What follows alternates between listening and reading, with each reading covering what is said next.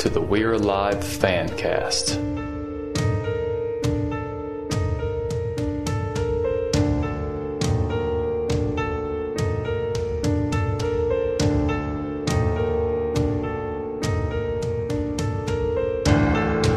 And now, your hosts, Mr. Redbeard and Mick. Welcome to episode 22 of the We're Alive Fancast, where we cover every new release of the We're Alive audio drama. This is Mick. And this is Redbeard. Welcome. Hey, chapter 41, part 3 Where to Go From Here. It's a great show today, there, Redbeard. Yeah, it was. It was a great episode. So, spoiler warning. Yes. If you haven't uh, if you haven't listened to chapter 41, part 3 of 3, definitely stop this, go check that one out, and come back because we're going to talk about everything. No no potential spoiling left un- unturned. Got any corrections this week? Uh, we got a couple. Let's see. Of course. Both from at We're Alive. Uh, many many people let us know this one though. A few different ones on Facebook and Twitter. Uh, We're Alive tweets uh, who Michael has killed when they were turning because last week we had the discussion about you know him not being able to kill Randy and I said that we haven't had this situation where he's had to kill somebody who's still alive and ha- hasn't turned yet. And there was two people that, they, that We're Alive tweeted. One was Fernando and also Amy. And he did kill Fernando, but Amy was uh he was I guess he was going to kill her, but then Tanya took over.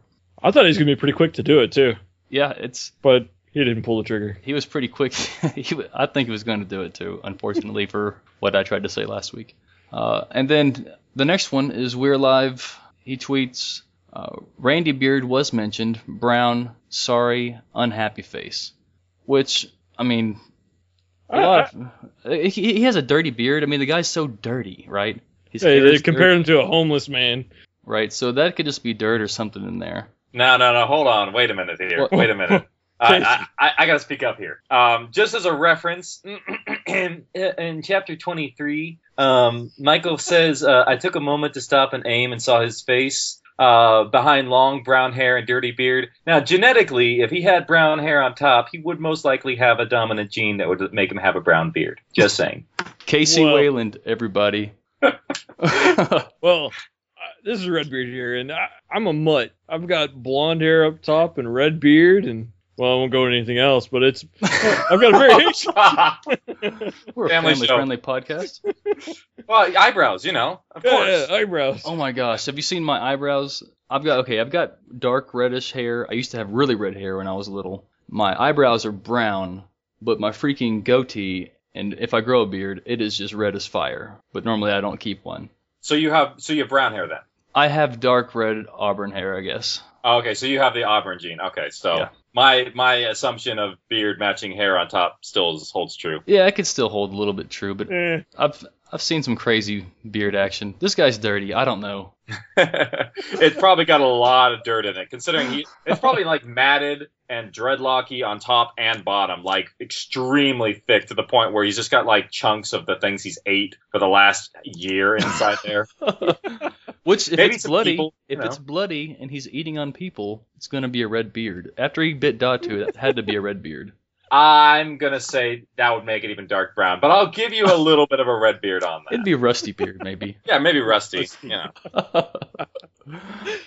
well, Oh, hey, well. thank I- you for I'm joining just- us. Yeah, thanks. Well, thank you guys for having me. I uh, I always like it was mid season. I'm like it'd be kind of fun to come on and and see what happens and see what you guys' reaction are and chime in here or there. Be fun. And I haven't really met you guys before, so it was like, eh, be kind of kind of neat. Yeah, I'm glad you decided to stop by the old We're Alive fan cast. So, and yeah, like you said, you'll be joining us and chiming in. Please feel free, you know, speak whenever. Interrupt Oh, I'll give you lots care. of little tiny tidbits here and there if it ever comes up. So I told uh, Redbeard earlier we're not going to need the wiki tonight. you're really not. I can most of the stuff I got off the tip of my tongue. So and if I don't, I have honestly I have my notes right in front of me. So if there's anything from any chapter you need, I have it here. awesome. including the alternate stuff that like got trashed from the early season stuff. So it might be kind of fun. That's Oh, great. okay. Uh, yeah. I look forward to hearing some of that. So, hey, before we get into the scene by scene stuff, uh, do we have any iTunes review this week? Uh, no, no iTunes reviews, so I guess we're ready to go to scene by scene coverage. Very cool. We start off with uh, we can hear the storm in the background and Michael talking with Datu. Uh, he's talking about Randy and why he didn't shoot him early on, and kind of puts a lot of the blame on himself. Uh, at this point, I thought it was a journal reading at first, but no, it's just uh, him talking to the Datu in a kind of a somber setting. We kind of joked last week that Michael didn't shoot Randy because it might cause some pain. and he didn't quite say that this time, but he did say that maybe it was the pain running through his body that made him uh, not shoot Randy. I don't know Oh, if he was trying to say that made him crazy or if he was trying to say it would really hurt to shoot him. talking Yeah, about the this is- recoil. Yes. Uh, just explain a little bit about maybe this scene, just kind of go into it. Because a lot of people are, are surprised that he didn't kill him at that instance, but a lot of people haven't considered that this might have been the actual first human being that's somewhat friendly to him that he's ever had to shoot, and it's it's a big jump for him, especially. Uh, and this it's this really early on in the story too, so he hasn't really had to do much. And the only other time they've had to kill a friendly like that is somebody who's already turned, and that was uh, I think Cindy in a previous chapter. Let's see. okay. I, I don't. It's I been mean, a while for, since that one. And not like it's ever going to be easy to truly, you know, take a, another person's life. Oh yeah, like I, that. I think that's something that um, I'm just chiming in all over the place here, but I think that's something that's often misconceptualized by people is like the act of pulling a trigger on another human being is like the most difficult decision you'll ever make in your life, and to have to do it in an instant is sometimes impossible. And like even soldiers lock up. And somebody you like. I mean, come on. And you know, whenever people kill people they like, normally it's a crime of passion, and they're mad at this person. This was not anything like that. So I, I can't imagine what that would have what that would be like. Yeah, and at this point too, they also don't know that there is no cure. So that's that's something that comes about is like they don't they they're at this point it's still early on. It's only a couple months in. The CDC could come out with some cure or something. They I mean they don't know at Yeah. the, at that point. So let me get my pen and paper. So you're going on the record as saying there's no cure. All right. I'm I'm quoting Tanya, just saying. Oh, okay, okay. Just making sure. Uh, but no, I mean realistically, uh, the characters at the at the point in the story we're at now, especially, um, they believe that there is no cure, and that's that is the perspective of the story. So I'm just quoting that. I'm just uh, taking a jab. Oh, I know. You, you can, and I'll be as slimy as a little snake getting out of any little thing I say. Great, great. Let's see. Uh, so Michael goes on later on when he's speaking with Datu. He says, "I'd like to think that, given the situation again, I could do it." Ugh. He I- he keeps going back and forth in this scene on this until finally, you know, towards the end, he says he'll do it. But I was like, "What?" I was like, "I think he will," and I I, I think that we're even going to get to that point, even if Da, you know we have this kind of pet theory and hope that Datu somehow is going to make it out of this. But uh, I think he will be faced with this situation where Datu is like, kill me, and he's got to be back, you know, where he's going to have to pull the trigger again. And I know Redbeard won't even accept that. He just says, you know, Datu's going to live. yeah. Not, we're not doing that. Well, to play the devil's advocate, I mean, maybe this story arc is taking place not for Datu, but for somebody else. right. Maybe he has to make the decision, and and another person. I'm just saying, you know, just saying. Yeah, just saying. Just I like I like to goat a little bit, so never take anything I take for serious uh, most of the time. okay. That's nice. I like goats too. Is that what we're talking about? so, you know, Datu fi- uh, finally tells Michael that he owes him after everything that's happened, he, how selfless he's been throughout this entire ordeal, and Michael uh, finally agrees and swears to do it. Yeah. And we kind of end this scene with uh, Datu saying the kind of the traditional nighttime prayer. Whenever uh, Michael's saying, you know, or Datu's saying it's what I want. I'm sorry, Michael said you wouldn't even need it if I did what I was supposed to earlier. And I was like, why is he? He was arguing this as a s to say that he didn't want to shoot him. Like, well, you know, you don't do that then, you don't do this now. You said it was a mistake then, so if you don't do it now, it's going to be a mistake. I didn't. It was kind of. I know he's just going through a hard time, but Yeah, he doesn't know what he wants. no. no. And also, Datu's been waiting to call in this favor for forever. Yeah, he's he's he had that in his back pocket for a while. It's like, do I really want those Cheetos? No, I'm gonna save that. you know? No, no. I'll stand watch tonight, guys. But no, I'm just kidding. I'm I would probably be hated to speak ill of Datu. of course, I don't even I wouldn't feel that way either. He's a great character, and Jay Oligario is knocking it out of the park. Yeah, he's doing a really good job on this. I mean, just, Yes. and everybody just, I mean, they're killing it right now. I will say there are some pe- there are that too. I think it's been one of the most polarizing people. I think in terms of fan base. Like there's some people who love him, and there's other people that absolutely hate him. Is that Dr. Rock on Twitter? Uh, Somebody on Twitter. yeah, Like- well, it's not Doctor Rock. It's oh, that might be one of them, but uh, I think uh, not Kelly, Tony uh, from Snark Alex. I mean, he hates him absolutely. That's who it was. him. Sorry, Rock.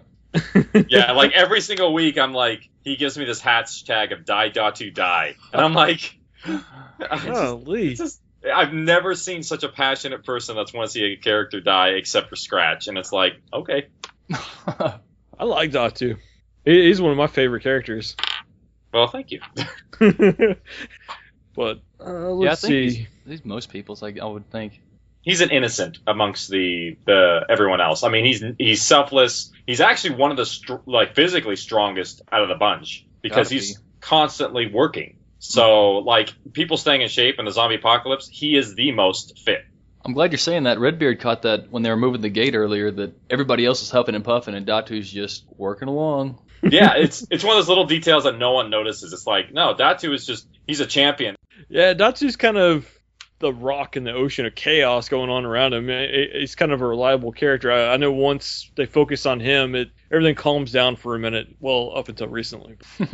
Well, his whole life has been in the service of other people. I mean, he went to the United States to service his kids back home. And you can imagine that he was in a, like, absolutely loved his wife and was there every day for her. And she just walked all over him because he was such a, you know, it's, it's one of those things where it's like, if you're too nice and too, like, loving and giving, you can just be walked over. And I think that's what happened to him. Yeah. Maybe, maybe that's part of it. I, I've been a doormat before. I know how that is.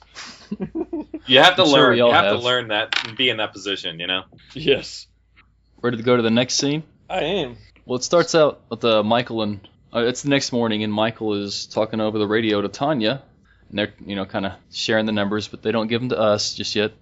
When uh, Robbins is complaining that it's uh, it, you know it's like 6 a.m.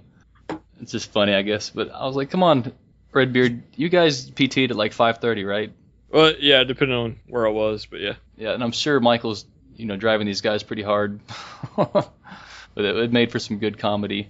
Well, they were also getting up at regular intervals in the night, just like Firewatch in a way, just like because they had to go and get s- uh, Datu samples. Right. So they're already like all pretty exhausted from the day before. On top of that, and it's just yeah, it's just not a bad equation.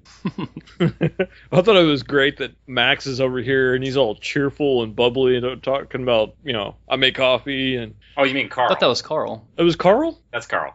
Dang it! Not yet. Max, he'll, he'll be there soon enough, I, I guess, when with Vic and him or whatever. Yeah, Vic. Uh, yeah, he's there in the next scene with uh, Victor and uh, uh, Michael. And the next thing Mike says to the guys, though, and this is kind of, I think, I think you meant this a little bit double entendre. Well, Michael says, "Clock's ticking." You know, the guys come on, just get up, get ready. The clock's ticking. And really, what I'm thinking is, yeah, the clock's ticking on Datu. Yeah. Okay, I guess that was. I thought it was a little bit more subtle. I guess not. No, no, you're, you're exactly right. I mean, yeah, that, that it is the ticking clock in, in all of these scenarios is is Datu, and is he going to be able to fix the thing in time? And yeah, Let's see. So Puck likes a little honey in his coffee. Robin's was- like scream. I wish Robbins would have asked for the pancakes. That would have been great. Muldoon could have really had fun with that one.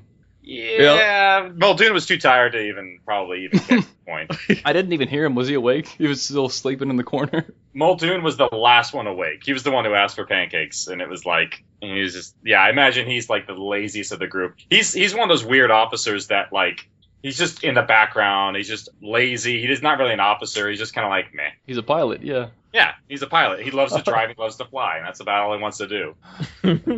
I like the line. He's somewhat an officer.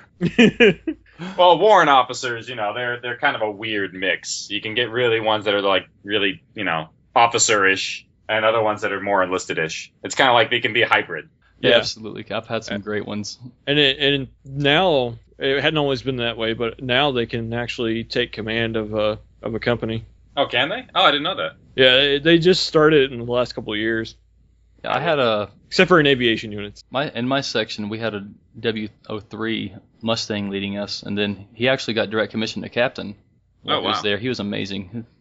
It's amazing how like warrant officers and enlisted are like. It seems like there's there's many more like that are head over heels leaders than officers. It's just that's how it works out. Yeah, and it, plus yeah. they, they get the respect too, you know, from the enlisted guys a lot of times. Yeah, I love it when I see an officer like, and you and you can actually see their bars sometimes, and I'll, you'll see the NCO trainings on there. Um, and it's like, yeah, you were actually went through and went to the other side. So I just, they usually command more respect. Right. Oh, oh, definitely. Rather than the ones that came right out of ROTC or Oh yeah, like West the, the butter Point bars. Yeah, yeah, pretty much Angel where he started at in the story. Yes, exactly. Right. He was the stereotype. That's right. That's beautiful. Speaking of that la- the last episode where he's like Saul and Angel. Oh, that's awesome about Saul. yeah.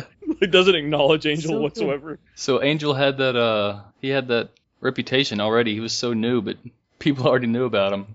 Oh yeah, we actually we actually made it a little lighter in that um, scene because there, there's an alternate line where it's like, oh yeah, that guy's an a hole, blah blah blah, and it was just two on the nose. He just keeps going. Oh, that, that's good. So Michael goes to check on Datu, and this this safe house I'm pic- I was picturing last week like a two room shed or something like that, and then this week I'm kind of getting the feeling it's a it's a full on house, right? Yeah, it's it's actually uh, this safe house in particular is like uh, it's on the the second or third floor of like an apartment building because you don't want to be on the ground floor because you can any noise can be heard from the street. Whereas if you go up a little higher, you have a little bit more uh, sound cover. Cool. I'm intrigued. So do you have do you have a map that you keep to yourself of where all these things are? Uh, the safe houses, uh, some of them I haven't mapped out. Some of them, I'll be honest, are more conveniences than writings because I'm like, hey, they're by this area. I need to have a safe house there. God has Yeah. created a safe house there. and it was good. yeah, so it's like, so CJ has uh, 16 of them. So it's like, I can be like, well, there's one there, and there's one there. But uh, there's some areas I can't, like, I can't have them, uh, too many safe houses close to the colony because she didn't have them there when they did the raid for the colony. So that's one of the ones where it's a little restrictive. Right. Uh, Plus, but it makes them a lot more. You know, there's a lot more tension, I guess. If there's a problem there, there's not anywhere close to escape to. oh no no no, the, it's the colony is the colony is you know if Hmm. that place falls, there's where you're gonna go. It's pretty much a maze to get out of there as well. Yeah. It's uh we we looked at that on the map. I guess it was right there with Liberty Park. I think is that what it was? Yeah, that that the colony is extremely specific to the area that it's made around. Like the street names, the houses, all that stuff's extremely like set there. So if anybody wants to do their We're Alive scavenger hunt one day, they can like walk in the path of the colony. Oh, cool. I tried to go a little bit south of that on the map. I couldn't find the creek where Pegs was moving that down. Is that in addition? Oh no, it's there. It's It it's is? like uh it's not it doesn't look like a normal creek in terms of like midwestern creeks, but it's a California creek which is basically just a runoff. Okay. Um so no, it's there. and- Oh, so that's why they don't want to drink from it. Really, Yeah, don't want to drink it's- from it. it's not really usable water because the runoffs are, are pretty dirty and it's just it's not a really good thing to, to use um, but the colony itself some people i don't think actually have realized that because they're like oh yeah they expanded the colony and it's not going to be safe and blah blah blah but it's compartmentalized which means that they didn't tear down the walls the existing they just built more so it's like you know how they have sections of a city with walls that's pretty much what they did Oh, okay, that's what I was hoping would be the case. yeah, it wouldn't make sense to. it- It's like if if half of the colony got invaded, there's another half that they could retreat to if if, if that was the case. Hmm. Explain those walls again, real quick. How how are they walls? Well, it, it's they're makeshift walls for the most part. Uh, the first ones that they made are like cinder block bottoms, a lot of sheet metal, um, and they actually built them the walls into houses and things, Mhm. so that the walls themselves already give them like a six or seven foot structure to build off of. So a lot of times they're using pre-existing structures um, to kind of build off of to make them as you know durable as possible. Gotcha. Wow. All right. Sorry for going taking you so far off track. No, no, I, I, no, I don't mind talking about other stuff at all. So Michael's he checks on Datu in this back room, I guess, and his eyes are puffy and red. He's kind of assuming either it's crying or changing, and I'm just gonna guess. I think it's just crying, and I think Michael would probably say something about his eyes being cloudy if, if he was changing. What about you, Redbeard? Yeah, I thought it might also have to do with the lack of sleep. Yeah, having So a hard time. or he's turning into some new bug-eyed zombie. I don't know, but no, we all know creature. Datu's pretty emotional, so it, it's he's he's going through Yeah. a rough spot, rough patch. Yeah. Let's see. and well, and that's further confirmed with the comment about I'll have a lot of time for sleep later. yeah, a lot of time for rest. Oh, Well, that's he- what he says. He's grown though a lot because if you remember he kind of shut down altogether once he lost Samantha. Like he pretty much gave up. So I mean, he is still functioning at this point, but uh, when it was far less worse before, he was less functioning. Yeah. He was almost catatonic back then, wasn't he? Yeah, he went to like a state of shock that was um, just completely overbearing and just like shut him down. Yeah. That's all the notes I had for that scene. How about you? Uh, yeah. Before that was over, Michael again says that he will keep his promise. Yeah, that's important to say. No matter if he fixes the pump or not, he's gonna Yeah. fix the pump, right? Yeah, he can fix anything. Chirp, chirp, chirp, chirp. No crows. That's a. Oh, yeah, the the- crow's my, my most deadly weapon. I did catch the uh, the little songbirds at the beginning. That was pretty pretty. I was like, oh, it's morning time, huh? Yeah, I well, I wanted to differentiate the between the rain and the rain had stopped, so there's gonna be a lot of worms on the ground. There's gonna be a lot of birds that are active. They love after the rain. That's great. I love the way you're just you can paint that picture. You, Yeah, we we don't have a lot of palette, you know, so we have to use what we can, and like the tiniest things are sometimes thrown in there to try and you know you may not even notice them. yeah. I, like like you said last week, there's so much more you can catch each time you uh, go back and listen. Yeah, we actually had to edit out a certain type of bird in that scene because it was like all of a sudden it was like normal California birds, then all of a sudden this like South African like swallow was like, "Ah!" and I'm like, no, But they can carry a coconut, you know. yes, but they wouldn't be in California. Actually, weird thing is we have parrots here, which no one actually like where I live. There's parrots. It's they're odd. It's really weird. They're not supposed to be here. Were they pets? We don't know. There's like, um, if, if anybody's really curious to look it up, it's like you look up Orange County, like uh, green parrots, and the things are like taking over California, like an infestation. It's horrible. Invasive species, isn't that what that's called? yeah, pretty much. Someone brought them here as pets, and now they're like taking over, and like they're they're planting in uh, what do you call it, palm trees, and they're just taking over areas, and it's it's uh, it's pretty bad. the outback rabbits of California. Pretty much. Well, you know that that's like a there's a lake here that uh there was somebody I guess had a freshwater red octopus as a pet and they somehow got into a lake. Are you serious? Yeah. Oh, That's why piranhas are illegal because they don't want them getting flushed. yeah, USGS has a uh, uh, invasive species list. that's cool. It's pretty cool. So next we've got the water pump site where they're about to get back to work and Tanya shows up. Yeah. She just she mentions he's got a week, maybe more. So we're learning, you know, we're gonna have a little bit more time with Datu. It's I'm kind of breathing a little sigh of relief because I don't know if Datu's gonna go out this episode, you know, or next episode. Hopefully, Never. yeah, hopefully never. In So- story time, a week is a long time. Depends on well, like what happens. It really could be, you know, it could be. I was That could thinking, be hope the you don't entire flash. season. It could be, but I don't. You know, we know we we know it won't be. I I don't know. hope. We'll see. so yeah, the soldiers are helping Datu replace the pump, and Tanya's suggesting with the time that Datu has left that people can come by the safe house to visit him. Ideally, Hope.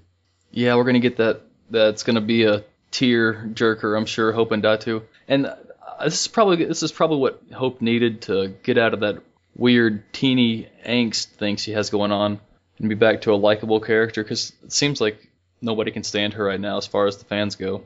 Yeah, she had a little bit of a pity party um, the last time we interacted with her because, well, to her defense, I mean, it, it's kind of like CJ where she thinks she's not even useful in this environment and she feels like she's slowing everybody down. And that's kind of a hard burden to put on you is like you could cost other people lives because of your own, you know, disability. Mm-hmm. Oh, yeah, no pressure. Oh, maybe she. oh, I got it. I got it. Her first, she can see finally, and then it's Datu turning and coming after her. It's terrible. Just scar her for the rest of her life. Oh golly. Scar her neck. Oh, I'm dark. I don't know if I'm that dark. No, it'll. She'll see him and cry a tear on him, and he'll be healed or something. I don't know. Our That's first goes, main right? character that died was a was a, like a 14 year old boy, so maybe I am that dark. a moment of silence for Tommy. Okay, long enough. Yes. Okay. Hey, you So, didn't even. You didn't. There's normally a Skype delay, and you didn't even. You just went right through that.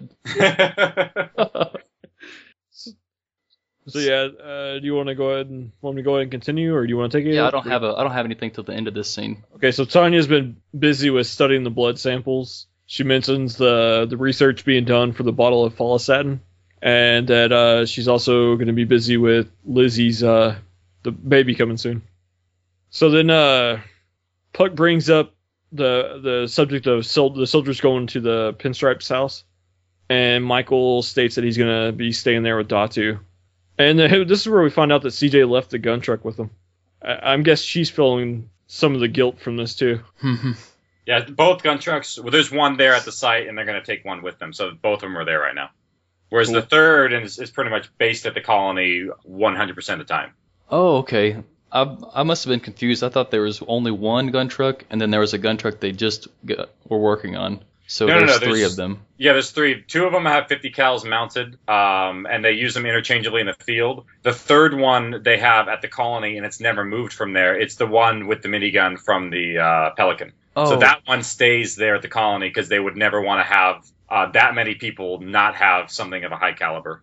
Got okay, it. that's cool. I, I didn't realize that before either.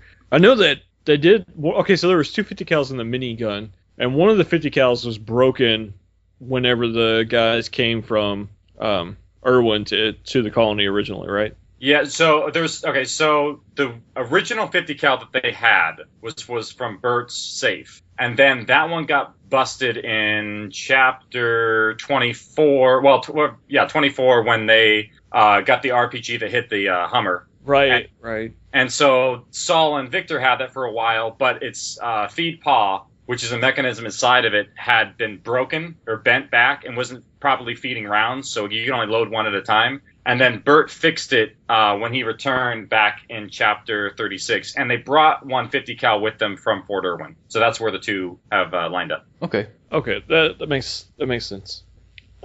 This is why I'm here. Yes. no. Wiki doesn't have that detail. Those It might not. I just that's off the top of my head. It's also brought up that Vic keeps volunteering to help, and Tanya says she doesn't know what happened, but asks, "Was it so bad that Michael couldn't give him another chance?" so I was hoping that we would finally get an answer here. We got a vague one. Yeah, it's good enough for now. I, I'm sure we'll get more. Hopefully, I don't know. Eh, you might get a little bit more, but probably not much. It's it's actually intentionally ambiguous to the point where it's like what you're supposed to know from this event is that it was a pretty basic event. It was just like they were out on patrol. Victor wasn't watching. One of them got close, and uh, it was Victor's fault that it got even as close as it did. And not only Michael, but the other soldiers saw Victor as a liability that they didn't need to have out there. So, and it just kind of nixed it from the team. Well, that's all I need to know, really. And then he's in Victor's in need of redemption, Yeah. and I love Victor. I hope he gets it. I, Yeah. I was just curious because you know Michael's notorious for taking risks, so I was like, "You're really harsh on this guy," but I guess it, the the difference is one is intentional and one is just negligence. Yeah, he is. He is a little hypocritical um, in a lot of the things he does. Uh, there are some things where it's like he would do something not nearly as bad and then blame someone else. But at the same time, it's not just him that made that decision. Like other soldiers probably gave him pressure about it because it's it's a liability for them as well. Oh, okay. Yeah. All right. Well, that that was actually the only note I had for this scene. You know that I was, I was waiting to talk about. Yeah. But let's see. Uh, Well, I mean, it's not completely done because we're this is where it gets brought up again. Um, Michael's saying that the soldiers are going to go out to Pinstripe's uh, house and check it out, or his Puck put it, Inky's house. Mhm. Which, and then uh, Puck is asking who is in charge, who's going to be in charge of the soldiers, and Michael s- starts joking that it's going to be Carl. that's obvious, right? and then Puck responds with Muldoon, and that's where he says that at least he's kind of an officer. and Michael's allowing Puck to take the lead on this one. And uh, when before on their way out, they got to take Tanya back to the uh, to the morgue, and tells that oh, it's a mortuary. I've been calling Yeah, it not a a morgue. morgue. I've been. You know what's funny is um, I've had to make sure that I uh, clarify like every single time I write it that it's a mortuary, not morgue, because it's they're a little bit different. Yes, I I don't know. Maybe I got further convinced that it was a morgue after seeing the uh, the artwork for that chapter. Well, morgue and mortuary are actually pretty close. A mortuary contains a morgue, whereas a morgue is just a morgue. Gotcha. Oh. That's just, that's the, that's what I am under the impression from my research. I might be wrong, but I'm pretty sure. Like uh, a mortuary is like a place. A morgue is more or less you only find a morgue by itself in like a hospital or some sort of like medical facility. Okay, gotcha. Yeah, So the- okay, that makes a huge difference on the setup then. Yeah, because the mortuary, this one is freestanding. Um, it, it's there's there's other compartments to the mortuary itself that are pretty irrelevant. They're just they only operate at one part of it. Gotcha. So this this next little scene was pretty funny. Is where Puck was getting pretty excited about being in, in charge of this little mission, and uh, was it? Was it Robbins that says he's drunk with power? That was Carl. It was Carl. Yeah. No, that was Muldoon. That was dang. We're Yeah, both that was wrong. Muldoon. Yeah, I was. I thought that was Carl. I listened. I went back and I was like, oh, okay, it's not Robbins. Must be Carl. Nope. No, it was Muldoon. He was like, um, there's several takes of it, but he's uh, he even says Michael do something, but you could barely hear that part. Michael, do something. He's drunk with power. okay, so uh, Tanya's saying that when the soldiers come back, they can bring hope to the safe house. And uh, we find out that Vic and Max are going to stay with Michael. It was Max that time, right? Yep, Max Okay. is uh, Max usually hangs around um, CJ, and he's the one who brought back the other gun truck. Okay, cool. Not even a scene that exists, but it's there. Right. okay, Victor starts talking with Michael, and Vic starts off with, Last time I know I wasn't paying attention, and says that he's here 100%. And uh, he's then put on the 50 cal. So, that's all that really needs to be said about that since we kind of clarified it already with the expert. Puck drops off Tanya at the mortuary this next time, and you can kind of hear uh, Robbins as they're. I guess the truck's leaving and the door's closing, but you can still hear Robbins go, "Oh no, please let me get out and get the gate." Now, it, what? then I guess Muldoon says, "You can use the exercise." what? Now, what's this uh, vehicle supposed to be? oh, that they're driving? Yeah. Uh, it's like an extended bed truck. Uh, it's got four doors, uh, and the bed of the truck itself has the uh, imagine a pole in the center um, where the 50 cal is welded onto a mount, um, where it's got like a swivel plate on it, and so it's a more modern truck uh, that takes uh, unleaded rather than diesel. That's they don't really operate out of uh, Hummers anymore because of the diesel issue. Okay, because I, I was listening to it on my crappy laptop speakers, and then again, I think just through the phone, and it's it sounded like an ATV almost because there was like a high pitched plinking sound like you would kind of hear when you rev up a like a dirt Yeah, bike. that that engine had some serious knock going to it. Yeah, if you actually know the sound of engines, don't listen to We're Alive because I interchange them all the time depending on like what the engine does. So Gotcha. I thought the thing was about to break down. I mean, I don't, I don't know the sounds of engines. I'm just guessing. Yeah, that's that's that's a little trick. Is like most of the time, um, we'll use trucks interchangeably depending on like what the engine's doing and the speed it's going and like the actual character of the motor rather than the kind of motor. So sometimes like a door, if you listen to the doors every time, they're never going to be exactly the same because sometimes I want a more metallic hit versus a thud or something. You know.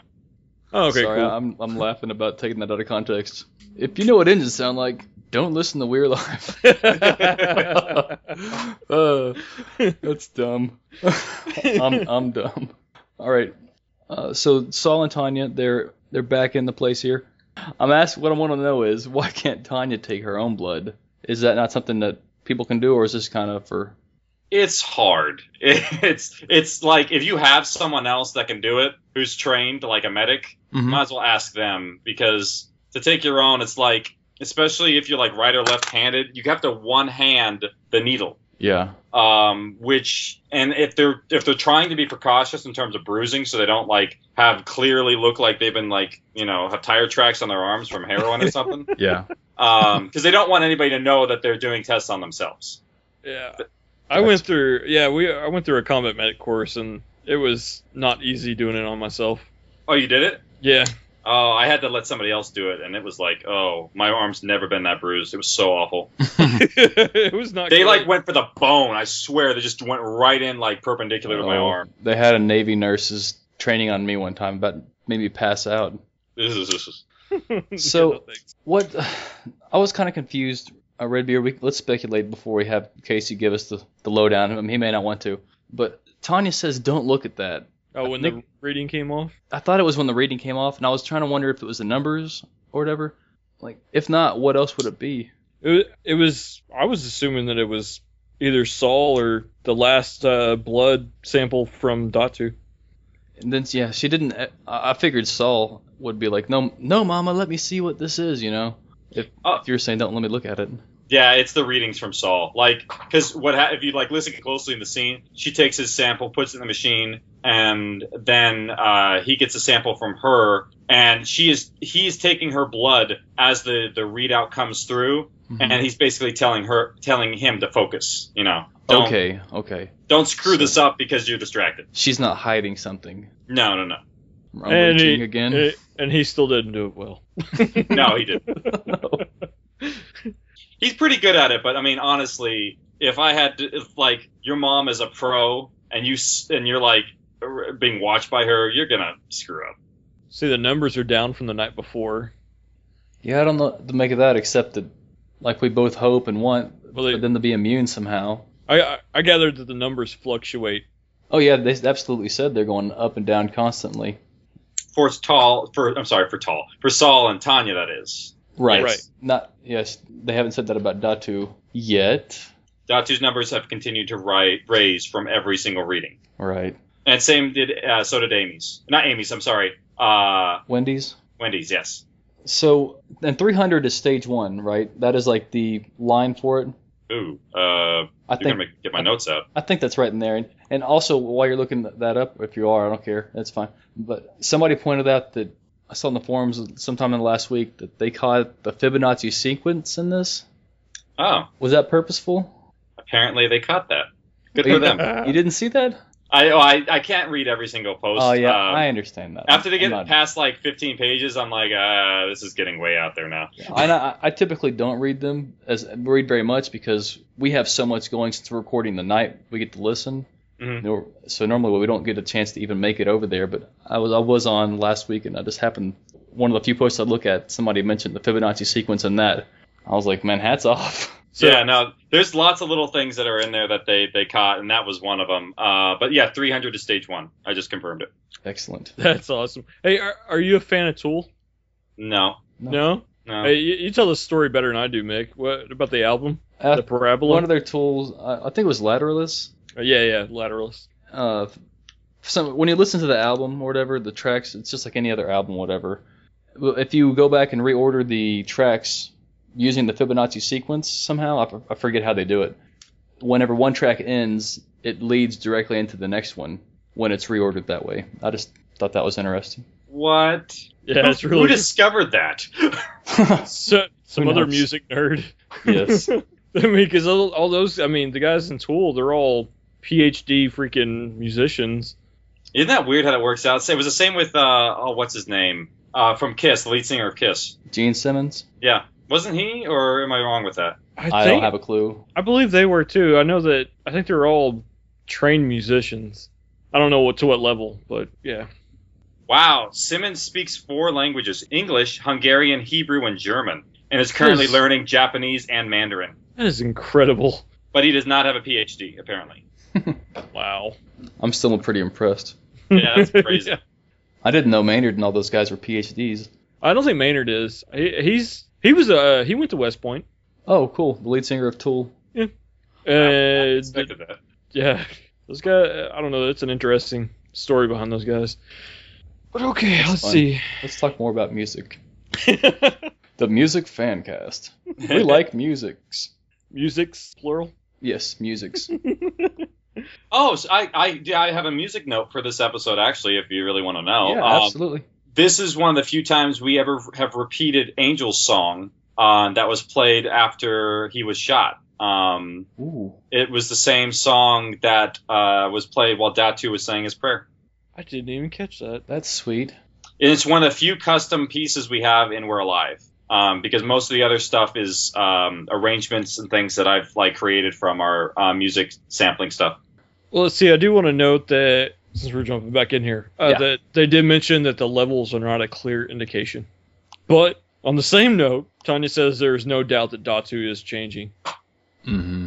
And she also mentions that she takes the notes from him saying, you know, he feels that he's changing, like he mentioned last week, I think. Mm-hmm. Uh, it's bringing me back down again. I'm getting sad again. I got voice lowers, I'm sorry. love throttler. I to to be honest, um, I've been choked up a couple times writing scenes because I have to say goodbye to a character that I love. Wow. So I it's it's happened because it's it's weird because um as a writer I compartmentalize the voices and the people in my head and I'm literally killing off a voice in my head. And it's kind of sad to think that they won't be there anymore. That's terrifying. How in the world do you keep up with all these? Do you have like a, a cork board with strings and I'm just trying Oh. to envision what what this looks like.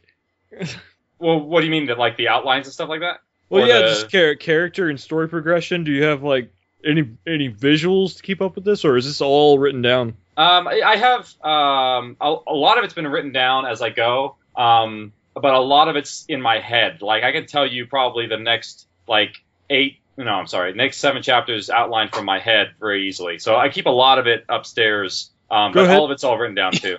Yeah, Go we're, and start. we're ready. We're, we're listening. Uh, okay, I'm gonna start giving you some of my alternative timelines just to screw you all up. That'd be Like. I look at I look at episode two and I'm like, they find Jesus hiding. From The Walking Dead? Uh, it's actually Datu's original character's name was uh, going to be Jesus, I heard Um, that. And so yeah, so it's still and some of my uh, outlines still have this. And then um, let's see here, Saul and Angel secure the rest of the floors until they reach the top floor, which has been barricaded by Sandy and Bill. Sandy didn't ever actually existed. Uh, the character never made it to page. She was actually just made dead. That's great. Jesus in the elevator. You know, that's funny. There's I found a lot of parallels when I listened to, to this and the Walking Dead comic and show, and I know you don't. Uh, you're staying away from all that stuff, but they do Please have a don't character. spoil it for me. Oh, I absolutely won't. Except there is a character named Jesus. That's funny. What? Really? Yeah, I'm really. so glad I killed off that name then. Yeah, he didn't come till much later, but Datu's so much better because honestly, if I had to write We're Live over, I might change the names to make them ex- much more unique for each character. Uh, like Datu, I have never heard another character named Datu. never heard of anything named Datu. Yeah, so that's unique. Uh, Saul, heard a lot of Sauls, Angels, and Michaels. They're very common names, but hmm like I, I like the names that are like very unique, like Datu and um, Scratch is the only other unique one I can think of. um oh Durai. Durai. Yeah. Cute. Peg, the Ben Maulers. isn't that common, I guess. What was the what's the guy with the weird voice? Skittles. Skittles, Not Skittles, uh, the bad guy, a prisoner. Bricks. He's like, huh, like mustache twirling vil- Oh, villain. Tardust. Yeah, Tardust. Tardus. No one has guessed the origin of his name either. No one. Really? Yeah, because uh, every single Mauler has a name that exemplifies what that person was, because they don't go by their real names at all. hmm They've left their names behind. Um, and so each one has like their own code name. And Tardust, Tardust is a um, is a certain type of like drug uh, term. It's like a slang and that they use, and so that's how he got his name because he Oh. was a big uh, he was a big time drug chemist. I always pictured his mom had like a lisp when he was born, and they're like, "What's his name?" And like Tardust, you know, Oh, that's, That's wrong. terrible. Tardust.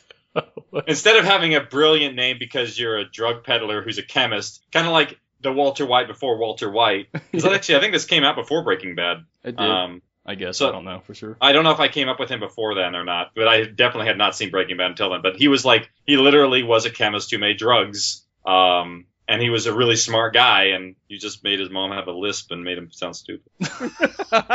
Oh, people with lisps aren't stupid, Casey. Come on, I used to have a lisp. Oh, Verdict's still out. What's that? lisp or not, you know. How dare you talk about me like that? Oh God, Bane's here. well, ladies and gentlemen, Bane. At least I can understand what you're saying. yes. Oh, speaking of, the real reason we brought you on here is I heard you had a problem with Man of Steel. Worst movie I've ever seen in my life. F. This has been movie ratings with Casey Wayland. Yeah, I actually have. I like I don't think people should listen to the because I do a podcast review with, with yeah, my I wife. listened to the first ten minutes before I, I actually- I actually had to leave work when I- started it, but It's extremely inappropriate because I swear so much in it because it was such an awful movie. To hear the rest of this discussion, please listen to the extended cut after the credits. Back to the show. They were talking about subjecting uh, Datu to the gas from Ground Zero. I thought And that was I- a great idea. You did? I did. I was like, as soon as he fixed that pump, you better get him in the truck and take him down there. I don't know. Well, that's why it's there. like I, I decided that like you know what every single perspective of every single thought of every person let's put in the scene of like because Saul basically is the rational listener who's like okay what can we try at this point Mhm. put the gas in there uh, expose the gas to blood put follistatin in the blood like every combination of things you could try to see what works and she's tried them all and nothing works Yeah, well, let me, let me rephrase it. I didn't necessarily think it was a great idea. I I was I wanted to know what would happen, and I was picturing that happening. I was like, yeah, do that, do that. well think of it like this but Tanya has a very good point they need him to fix something and if they expose him to more things and it makes him turn faster not a good plan Yeah, not a good plan. I'm thinking a definitely definitely after uh, yeah, if everything else is action. exhausted, then he's What's got two the weeks. harm? You know, he's dying in the back seat. He hadn't turned yet. You know. let's let's just push him over the edge poor Dots He's just an experiment pincushion now. or or better yet, you know, they were talking about drilling down into it. We got one more thing for you to do, Datu. Oh, that's so wrong. Speaking of, Tanya goes on to talk. They're talking about the gas. She says it's you know not surface area. She thinks it came from deep down. Yeah, what she's in the Yeah. world? She's talking about the quake was only local to Inglewood pun as well. Yeah, I don't know. I don't know where you're going with this, man. but Uh, it's- I'm excited to see it. Like I Oh. said, like here's the thing. Um, and it, I'll, I'll, I've reiterated this a couple times. When the story's over, there's still going to be some discussion and some debate over some aspects of the story. So there will be little things that will not come out in the story that you're gonna have to like put together. But you're gonna have all most of the pieces of the puzzle to see what the picture is. and it will be a quote resolute ending. We're just gonna have there will still be uh, angles for discussion, right? Okay. Yeah, yeah, yeah. It's going to be like there. Put it this way: there's probably going to be maybe two or three theories of an answer of certain aspects that we don't have a perspective to because they don't exist. hmm Um, because, like, I think this has been brought up by one of the characters in the story. The only way of knowing what happened at Ground Zero, like initially, was to be there, and no one survived that. So it's like there's certain perspectives of the story we'll never get because we are not. There's no God character. There's that's next chapter. I uh, no, no, it's not next chapter. We don't need a lost ending. No, no, I meant before I was I was holding that in the queue, and then he's dropped the God character thing, and I I was actually trying to say that's next chapter, like he had exposed something and he wasn't supposed to too early. there's no real supernatural thing like supernatural people in this story. Yeah, It's thank all you. No like- Stephen King ending. No, no, no. It's all realistic in the canon that we've created, all logic and science based. Where yes, these things are, you know, the, that the probability of something happening is very minute, but it's not like completely off the wall, crazy like fantasy. Yeah. Cool. Science stuff. I love that she's enjoying enjoying this. She you know she mentions how much fun she's having. And well, then this, that was like her pet project the entire time she was locked in a room in Irwin, so she's probably a little like cabin fever obsessed with it. oh yeah, I can see that. I didn't even think didn't even think about the cabin fever aspect. Yeah, she was there for four months or something like that. Mm. Ugh. Yeah. No, thank you. I, just I now- talk about it like I didn't actually write her there. I didn't stick her in What the room myself. It's not me. It's just a, I'm just interpreting the story. I created the characters. They did this. Look at what you did. What's funny is it feels like that sometimes. It does. like it feels like they go to a certain direction on their own. Hands on your fun. hips, wagging your finger at them. How Timid. dare you, Michael? I didn't imagine you like this. So I, I'm imagining you did something in that. I just I didn't hear anything over the mic. I actually was. I had my hands on my hips and wagging a finger. And uh, first time I've thought about it really was this. Thought about this was during this this scene. Saul is kind of really putting the baby and, and Lizzie at risk. If you think about it, I mean, he is a slow turner, but we don't know that's something that could Maybe. accelerate it. Or and then I really got something real crazy thinking about some other zombie fiction when uh, like a zombie would turn in the night while people are sleeping, Ah, yeah. yeah. and then that would that would be freaking scary. Well, the details of Lizzie and Saul's relationship right now, right now remain hazy. They may not have been made. They uh, when Saul got any inclination that he was turning, he may not have ever kissed Lizzie or had sex with her again. So, Mhm. just saying that that could be the subtext of what's going on there too. So, And it, he hadn't really told her anything new, I guess. Because yeah, it, he hasn't it's really some- gone into it much. And they made a comment in this episode about Lizzie doesn't know what I can't remember what it was. She's left out a lot of details. It sounds like though. Yeah, Lizzie's been kept in the dark about a lot of things because they don't want to stress her out because of the baby because it, you know, stress Yeah. passes on and they're just doing their best to try and like keep her sheltered. Right. So we get some some more good things about Lizzie. We hear, you know, we've got a couple weeks left until the baby's going to be born. And uh, T's Tanya's going to be gathering all this stuff up to get ready for that. So we've got a couple weeks for that. We've got maybe a couple of weeks for Datu. We've got Well, some serious, some good drama coming coming up. And then also, you know, when you listen to a or you're watching something and you can see uh, these people are like giving all the details to each other, and then all of a sudden somebody was eavesdropping and heard it, and it was just happened to be that they were talking about all these details.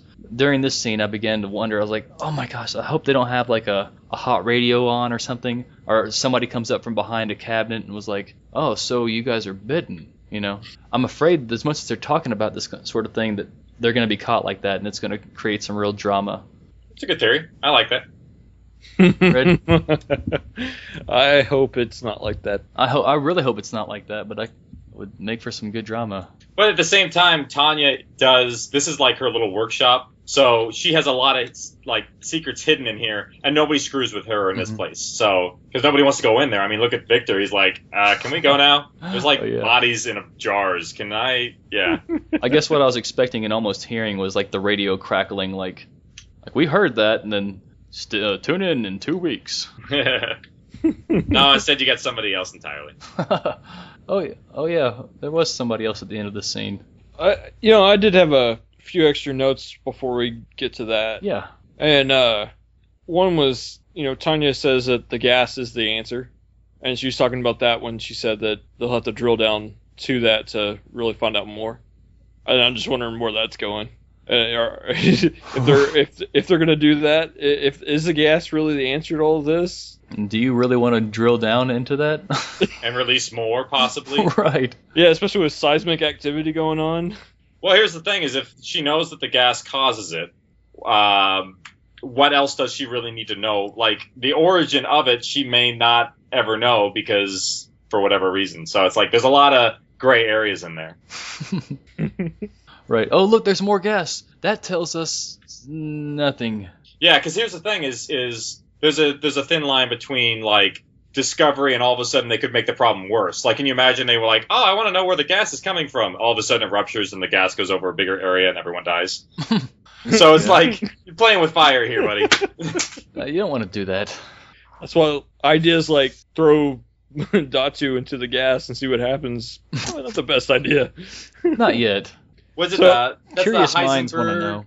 It's the Heisenberg uncertainty principle or something like that that you can't like observe something without changing the outcome. Right. That's the So- observer effect. Yeah, The the observer Heisenberg effect. observer effect. Is that No, what it's called? Heisenberg uncertainty principle is something else, I think.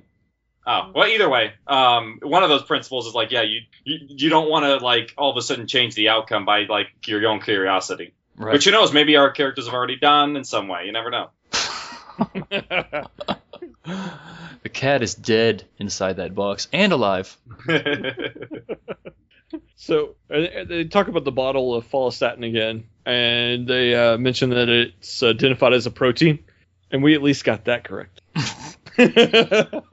Did we? Mi- a long time ago. I can't remember. I thought it was. I can't remember actually. Yeah. Follistatin. I'd have to go back and check those notes. Yeah, I went I went back and checked that one just to see. hmm It wasn't a So I was steroid. thinking- what was the steroid and the, like the Uh, HGH and all that? Yeah, there there were a bunch of them. I don't know. I don't The have notes. follistatin wasn't a steroid. I guess that could be protein. No, follistatin was a protein. Huh. Um, A protein Yeah. and steroids. no, they were two separate things. Okay. Uh, yeah, I, I can't give you a list because there's some that I have that I that are in my list that aren't in your list, so I don't want to like give the wrong one. Gotcha. see. See, follistatin is being studied for its role in the regulation of muscle growth in mice. That was something that I came that I found across or ran across. Uh, there was uh, somatropin, which is HGH, and uh, stanozolol. That's right. Follistatin was the one that inhibits the myostatin, which inhibits muscle growth. So basically, you take out the thing that inhibits muscle growth, and uh, you know, magic sound mu- muscle growth. sure. Right? magic sound behemoth. No comment over here. I'm just gonna sit back and Sip on a nice glass of milk. yeah, ha- have another Altoid. Here we go. Curiously strong. And it's after this they start talking about the photos and notes from Radon. Is it safe to say that Radon Labs is completely destroyed now? Burnt down to the ground. To the ground. Okay. They So- kind of scorched earth policy that one. I love this because he's answering questions. We've got this, you know, once we wrap up this, we're moving into the our new little like end of chapters, uh, unanswered slash new questions this chapter, as well as what did this chapter bring us. I hope I don't answer too many of these questions. This is I don't know. I might be like getting myself out of a job now. no. Oh, there's there's plenty people need to ask and want to know about. Oh, that's true. And I'm being cryptic enough to where leaving more questions than answering. By the way, did you see that Stephen King post where someone went on his Facebook page? And you got you have to censor this out for sure. Sure, I Um, didn't see it. Uh, But someone was like, "F you, Stephen King," and Stephen King replied back, "Well, f you too, kid." And everyone just like liked it and had like his comment had like 19,000 likes on it. Oh my gosh, we're opening the show with that. That's gonna be before the music. Oh no! You've, you've now have an explicit tag because of me. I'm sorry. right. Oh, that's hilarious. This, I'm having too much fun here. I'm just uh, you're having a two-hour show now, guys. I'm sorry. I don't care. That's, this is great. Oh, they'll listen. They'll listen and they'll like it. Absolutely. I'm gonna. I can't wait to listen back to it because there's crap I've got to write down that helped cleared up clear up a lot of stuff for me. Well, I like giving interviews also because I can help clear up some things. So Yeah, definitely a lot clearer here. yeah, there's little things I put in that are so subtle that you have to be like, you have to listen to everything back to back to get it. And Mhm. obviously, we don't do that right now because we're in the middle of the season. Um, like for like chapters are better when they're together rather than split apart. Like they seriously are. Yeah. I, I, I like it this way. I, I like the puzzle aspect of it too. That's the reason I liked watching Lost up until the end, and uh, that's why I'm getting into uh, Agents of Shield right now because it's got that kind of puzzle aspect going on. Yeah, I like it too, but I like it when I know that they have a plan, and I don't think they do with Agents of Shield. I'm sorry, I, just Yeah. because of some of the stuff that I've like read and heard, and it's like it. The the problem I have with a lot of modern day shows is they don't have authors. They're all just conglomerates of studios. Hmm. Yeah, like even Lost. Lost was supposed to be like a one or two season thing from the idea that JJ originally pitched, and they extended it to like what was it, six or seven seasons because it was popular, and they basically ruined the story because they just wanted to make it go longer. And even uh, JJ got pissed off at Lindelof about it. Wow. I'm so glad Well- that uh, Vince Gilligan didn't bow to pressure and ended Breaking Bad well. Yes, see, that is an auteur right there. That is someone who knows what he's doing, and I guarantee any show he goes to right next, he's going to be full control of. Absolutely. Hey, well, I I think he's going to put his name on Better Call Saul to help out getting that started, but I don't imagine he'll stay with that one. I don't know. That sounds like a weird, weird story. I don't know if it's gonna work. It's, a, it's he's a good supporting character, but as a main plot line, I'm like, I don't know. It sounds like a, a comedy sketch. if they, yeah, I think it is going to be more comedy, is what the idea might be. But also, there's talk of maybe Gus Fring being in it since it's a prequel. Oh yeah, yeah, yeah. Well, maybe he was a really good villain. He was. It was awesome. Almost, almost to the point where they got rid of the best villain before the season series finale. Mm-hmm. Like that last second to last season with Gus Fring or whatever second half it was, it was like that right there was the most nerve wracking stuff you've ever seen. More so than the other stuff on. It was really tense. Yeah, I didn't. I enjoyed the last season too. A Oh no, don't get me wrong. It was no, I'm, great. I'm saying I, I don't. I, I couldn't put one over the other. I don't think. Yeah, they both have good. That's the thing that I liked about Breaking Bad was every season had a different theme, and I liked that. It was different. Yeah. You can differentiate between the seasons rather than them all blurring together like a lot of other shows. Well, you want to wrap up this scene by scene coverage before we go Uh, into the. I just have to say I couldn't get into Breaking Bad. I, I thought it I thought it was kind of the show was well done in itself, but the whole reason for it happening was kind of stupid. It was just an ego. Yeah, I could I could see that. Pretty much. Like you're you're gonna sell all your values for that. If you're willing to kill people, why, why didn't you just go work for your friend, the even if it's a handout? That's the question. Was you know was he always like that and just finally had the ability to be like that, or did he actually break bad? Oh, eh. I think it excited him. He had a boring life. yes. His midlife crisis crisis was cancer. Yeah, he he honestly I he wanted to do it. He really wanted to do it. Did he said as much? Mm-hmm. well, Alright. if I go if I go in with that frame of mind, maybe I can I can watch it without thinking about it too much. I don't think you've seen too much of it though. Yeah, I You have. have to watch at least at least the whole first season. Like, but you don't like to have to get into things. But Oh, yeah, It gets I, it gets a lot better. Like the first season, I was like, okay, and yeah, it gets it gets to the point where it's like, oh my god, how the does this? first, yeah, the first couple episodes, I was just like, well, I don't, I don't know about this show. And actually, uh, Yeah, it's a little Malcolm in the Middle hokey-ish in a way. mhm. by episode six, I remember telling a buddy at work. By episode six, I was like, okay, I'm gonna watch this show. I didn't know before that. Yeah, all all shows go through that starting period. Like even like our show was slow until the first like chapter eight. So in my opinion, anyway, it got really better after that. And before that was like, eh. I, you know, actually, it's it's kind of funny. A little aside: the first day I ever went to look up podcasts, like I was like, oh, everybody talks about podcasts all the time. I've got this new iPod. Let me see what this podcast thing's about. I went out and I found stuff you should know, and one or two other podcasts, and I just typed in like zombie something, and We're Alive came up, and I was like, oh wow, zombie story. What's this about? No, so I don't know. wasn't that far into it, but it was. Where, where was I going with that again? Again, guys? Wasn't your cup of tea maybe? Like you didn't enjoy it in the beginning? No, I actually no, I absolutely did. I think I started somewhere in around chapter three ish, and I was hooked right away. You started in chapter three. Yeah, somewhere in there. no, but you went back and listened from chapter one. Right, right, exactly. Sorry, Ah, okay, thanks for clearing that up. Oh, Oh, yeah. God. I just figured regular zombie origin stuff. Let's go to the head to the meat and potatoes. I think I looked Yeah. at it. It was in the middle of uh, season two. Yeah, I think that's our downfall is we don't have like if we had episodes like we have now in the beginning, we'd have a we'd be on the top of iTunes. But I think because you have to stick it out a little bit and really get into it. Oh no, I think I think I kind of people off uh, with one of the award shows. It was like, uh, what is your criteria? These shows suck. No way, Walking Dead cast was awesome. No, I'm I not talking that. about that I actually one. listened to Casey's show again today. I listened to it when it first came out a couple years ago, and I listened to it again today. Oh yeah, I love that show. Yeah. Oh, you listened to him too? Well, they I can't unfortunately. Oh, that's right. They were good people. Jason and Karen. They are. They do a really good show. Yeah, they are good people. Let's see. I'll probably listen to them. Like I, I plan on actually even live streaming when I finally get to watch Walking Dead, like in August. Yes. Like I'll, I'll live stream it and watch it with my fans and be like, "This is stupid." I don't know if that'll be the case, but It's it's it's such a different experience. Like We're Alive is, when you know, we uh, Redbeard and I have both introduced a bunch of different people to the show, and mo- mostly it's the same thing. Whether they came in in season two or middle of season three, they're just they're eating it up and eating it up, and then they get to that point where they're having to wait week to week. yeah. and it's just a different experience.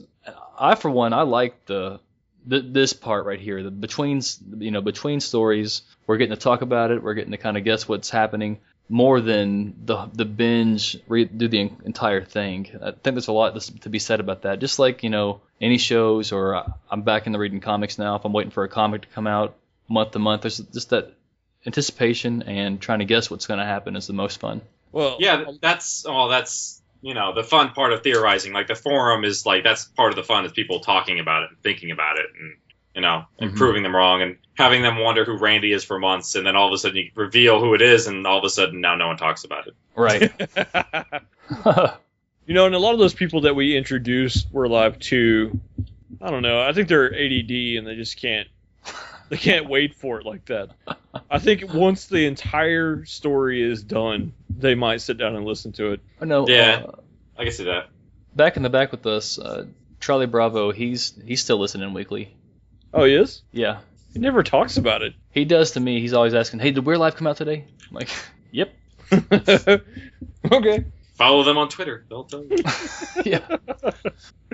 All right, you ready to try to get back here? Do we need to do anything else before we talk about the? No, we just got that one last bit. Oh yeah, Bert. Ah, bu- bu- bird, bird, bird. Good lord. So then we hear a noise outside where you know Tanya and Saul are talking. I thought it was a dog barking, and I was like, "This is gonna be cheesy if it's Lady showing up."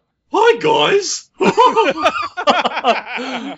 Oh, Roro, Ronro, I heard everything. I followed you here. Oh no, all I can think about is that. Somebody uh, say wrong food? what's that show with Elijah Wood in it? Well, About the to- Wilbur. Yeah, Wilfred. Wilfred, that's it. Yeah, Wilfred, Wilfred. That's it. My wife watches it. It's pretty funny, but But it's it's a different old dog that shows up. It's Bert. I was just gonna hold it, see how long that could go. wonder where you're going with that. Yep. So, yeah, Bert walks in. How did he know where the mortuary mortuary was? You want to know? Was my question. Uh, if- I, I'm not gonna tell you. Like, if go I ahead, should know, if I should I, know, I'm I'd I'm, like to ass- know. If I shouldn't know, I'm assuming he went to Dunbar first. He didn't do that. and I'll tell you what he didn't do. ask- Yeah, he didn't go to Dunbar. He didn't go to Dunbar first. Hmm. Huh. Somebody must have this. gotten okay. hurt. Okay, how is Riley with him? We don't know that. Uh, People are theorizing that she's not there just because of his one line that I, I couldn't stay away. right. I'm saying we don't know that. That's my guess. Yeah, you don't know. Either way, you don't. There's no hints or clues or. Right. So it's Hmm. not. So Casey's not confirming that Riley is with or not with Bert. Did I say that right? Yeah, surprise! You're not getting an answer. Surprise! It's not for sure that Riley's not with him. Honestly, if someone like if someone was to actually go through and break down some clues of, of how Bert found the mortuary, I'm sure they discover it or figure it out by now. Mhm. Um, yeah, that's all I'll say. Okay. It's not. Now, now the yeah. vehicle was still running when Bert was inside, right? It sounded like it. So, what wise person would leave an unattended vehicle in the apocalypse running outside of a building? Every wise person. I'm just saying. Yeah, you got to be able to get away quick. Yeah. That's one of the things that we do that I'm kind of mad, but we have to do is like turn off the vehicles all the time because you can't hear the people talk. Because literally, you would leave them running all the time, so you can just get in and go. Right. I'll give you that. Especially if it's diesel, which you don't have anymore. Yeah, Burns that would probably start turn it. off. Yeah. Let's see. Um, so Bert couldn't stay away. Now, what's his uh? Why is he coming to Tanya and Saul? He may not even know Saul's there. You know, I would have to think he wouldn't think Saul was there. So he's coming to Tanya, right? I'm asking Redbeard. I'm not asking. I know you can't really. See I'm just in the background like, hello. Yep. I, I I got the I had the notion that Saul was aware of him too. So I, I don't know. What do you mean that Saul was aware? Like he greeted him like he's the one that says you're back. I, I don't know. I, did, I I, was didn't. thinking he meant you're back from from uh you left a long time ago, not you're back and we've been seeing you check in a whole bunch. Is that what you're saying? I I thought he was. I don't know. I have no idea. Yeah, I I can really read did- the I didn't- exact scene if you want. totally I- lost. I didn't. I didn't really sit there and think about this one. Well, yeah, Tanya says you're back, huh? Yeah, I'll read you the exact uh, section. Um, Saul says, "No way, Tanya. What? Just a second. Tanya says, "I need to put some stuff on. Uh, I need to put some of the stuff away." And Saul goes, "Ah, he won't know what it is." Uh, and then Saul in the background says, "This way. Go on in. I gotta lock the gate." And then Tanya says, "You're back, huh?" And then Bert says, "What can I say? I couldn't stay away." What's the next line? Okay. End of chapter. Oh. so yeah. Okay. Saul. It doesn't sound like Saul knew of anything. All right. I'm done guessing on that one. I can't think don't of know. anything. You'll find out next chapter. I mean, that's that's kind of how it goes. Is you that that's why they're called cliffhangers to keep you listening and tuning in next time. Yeah, we'll be doing it. cool. Oh man, the next chapter. Whew, whew. Well, since this was called the Eye of the Storm, and that's the normally the calm part, I guess next chapter, oof, sounds right to me. You want to know what it is? The next title? Absolutely. No one else knows. It's a it's a uh, exclusive for you guys. Sweet. You're typing it Yep. as you go. I am. Uh, Um, this audio cuts out. I can't lose this. Uh, the next title for the next chapter is called Hey guys, I hope you're enjoying the coverage so far. Uh, we've got a lot more left. Oh, almost a full hour, uh, plus some extended cut stuff. So come back Monday to hear part two. Thanks for listening to the We're Alive Fancast. If you would like to send feedback to the show, you can email us at we'realive at mickred.com, and we will read your mail on the show. We want to know what you think about We're Alive each week. Tweet us or email us your theories and reactions to that week's show. You can tweet us at, at WA Fancast. Visit our website at MickRed.com. MickRed is always spelled M I C K R E D. You can find the We're Alive Fancast on Facebook. Just search We're Alive Fancast. Special thanks to Kevin MacLeod for letting us use his song Ghostpocalypse in this podcast. This has been a Mick Red production.